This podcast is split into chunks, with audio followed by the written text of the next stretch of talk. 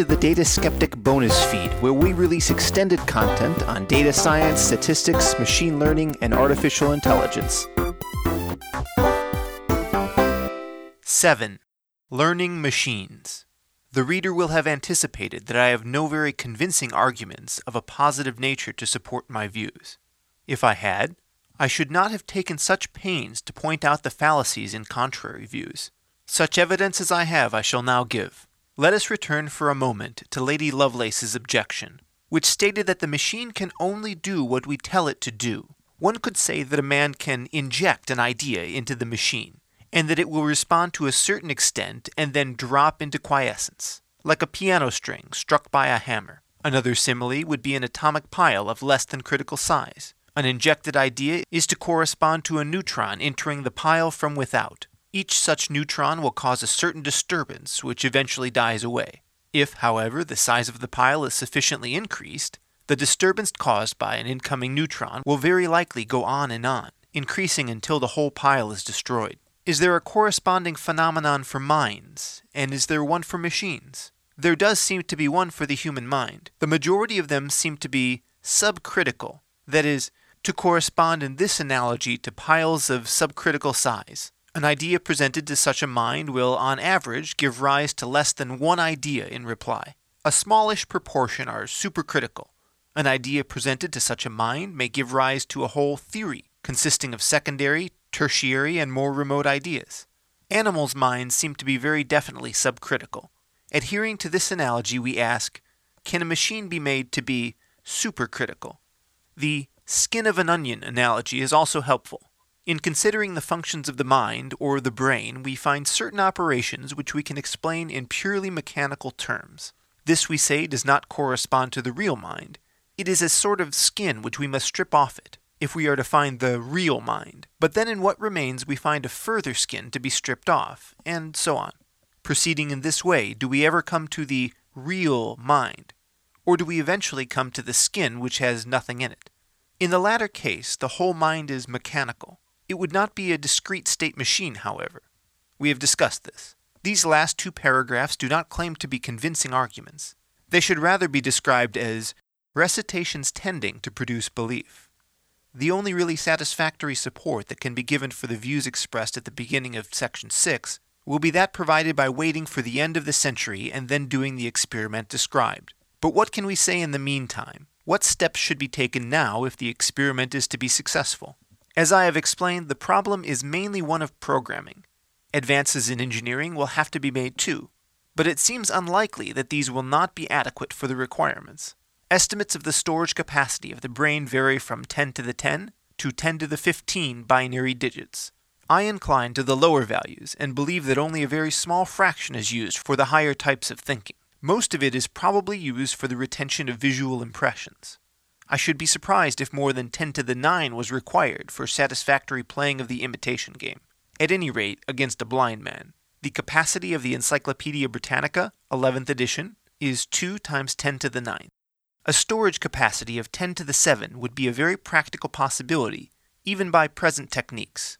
It is probably not necessary to increase the speed of operations of the machines at all. Parts of modern machines, which can be regarded as analogs of nerve cells, work about a thousand times faster than the latter. This should provide a margin of safety, which could cover losses of speed arising in many ways. Our problem, then, is to find out how to program these machines to play the game. At my present rate of working, I produce about a thousand digits of program a day, so that about 60 workers, working steadily through the 50 years, might accomplish the job if nothing went into the waste paper basket. Some more expeditious methods seem desirable. In the process of trying to imitate an adult human mind, we are bound to think a good deal about the process which has brought it to the state that it is in. We may notice three components A. The initial state of the mind, say at birth. B. The education to which it has been subjected. C. Other experiences, not to be described as education, to which it has been subjected. Instead of trying to produce a program to simulate the adult mind, why not rather try to produce one which simulates the child's? If this were then subjected to an appropriate course of education, one would obtain the adult brain. Presumably, the child brain is something like a notebook, as one buys it from the stationers rather little mechanism and lots of blank sheets. Mechanism and writing are, from our point of view, almost synonymous. Our hope is that there is so little mechanism in the child brain that something like it can be easily programmed. The amount of work and the education we can assume, as a first approximation, to be much the same as for the human child. We have thus divided our problem into two parts the child program and the education process. These two remain very closely connected. We cannot expect to find a good child machine at the first attempt. One must experiment with teaching one such machine and see how well it learns. One can then try another and see if it is better or worse. There is an obvious connection between this process and evolution. By these three equivalences, structure of the child mind is equivalent to hereditary material. Changes of the child mind are equivalent to mutations. Natural selection is equal to the judgment of the experimenter. One may hope, however, that this process will be more expeditious than evolution. The survival of the fittest is a slow method for measuring advantages. The experimenter, by the exercise of intelligence, should be able to speed it up. Equally important is the fact that he is not restricted to random mutations. If he can trace a cause for some weakness, he can probably think of the kind of mutations which will improve it. It will not be possible to apply exactly the same teaching process to the machine as to a normal child. It will not, for instance, be provided with legs, so that it could not be asked to go out and fill the coal scuttle. Possibly it might not have eyes, but however well these deficiencies might be overlooked by clever engineers, one could not send the creature to school without the other children making excessive fun of it. It must be given some tuition. We need not be too concerned about the legs, eyes, etc. The example of Miss Helen Keller shows that education can take place provided that communication in both directions between teacher and pupil can take place by some means or other. We normally associate punishments and rewards with the teaching process. Some simple child machines can be constructed or programmed on this sort of principle. The machine has to be so constructed that events which shortly preceded the occurrence of a punishment signal are unlikely to be repeated, whereas a reward signal increased the probability of repetition of the events which led up to it. These definitions do not presuppose any feelings on the part of the machine. I have done some experiments with one such child machine and succeeded in teaching it a few things, but the teaching method was too unorthodox for the experiment to be considered really successful. The use of punishments and rewards can at best be part of the teaching process.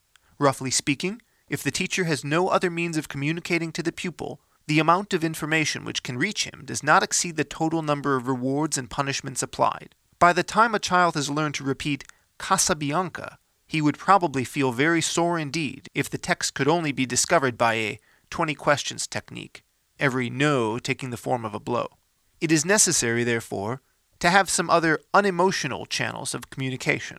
If these are available, it is possible to teach a machine, by punishments and rewards, to obey other orders given in some language, for example, a symbolic language. These orders are to be transmitted through the unemotional channels. The use of this language will diminish greatly the number of punishments and rewards required. Options may vary as to the complexity which is suitable in the child machine.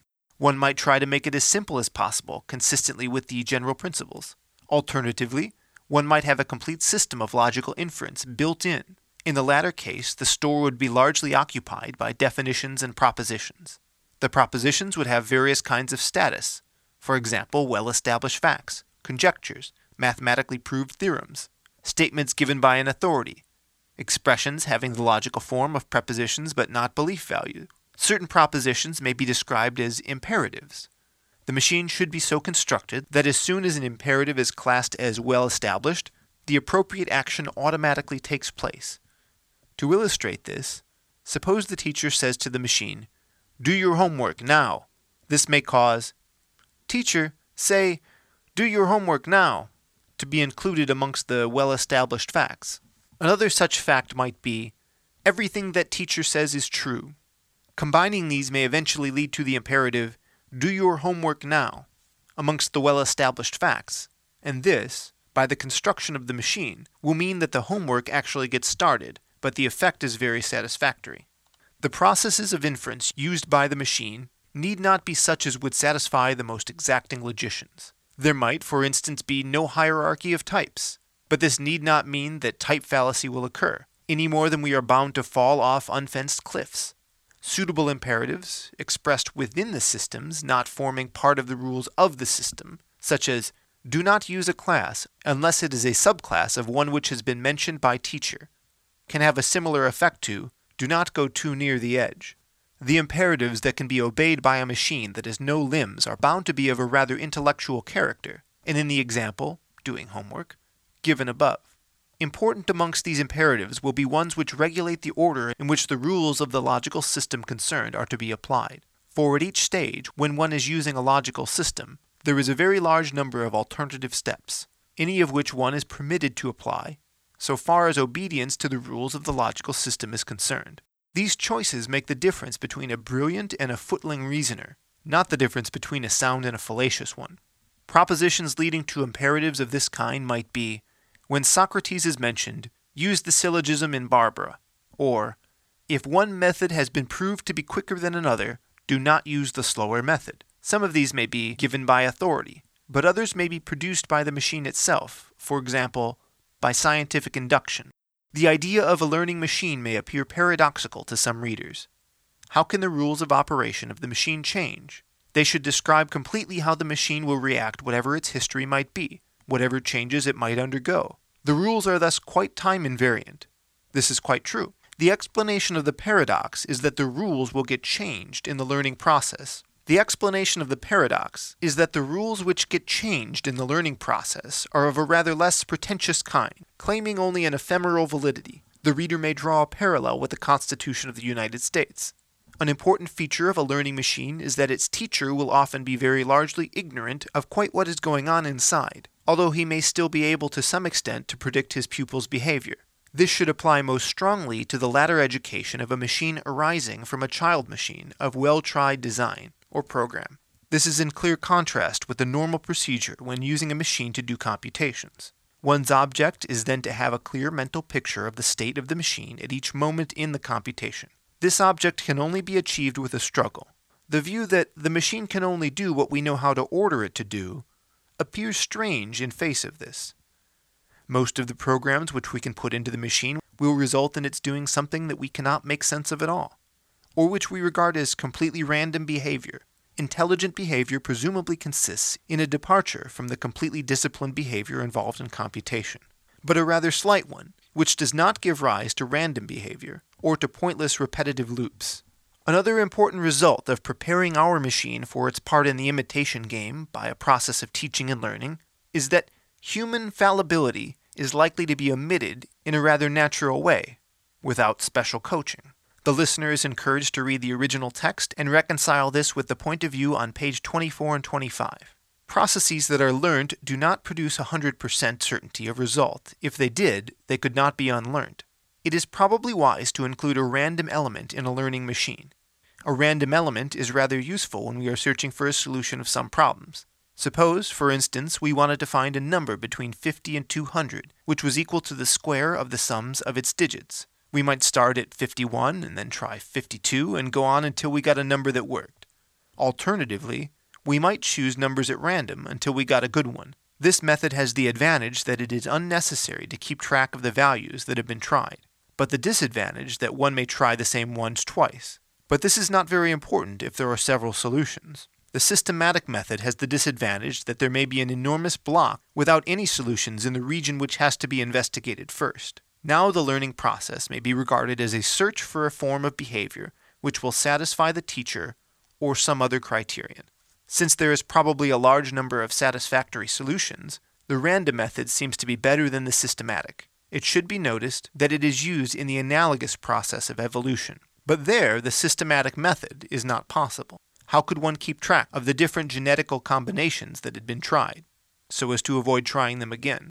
We may hope that machines will eventually compete with men in all purely intellectual fields. But which are the best ones to start with? Even this is a difficult decision.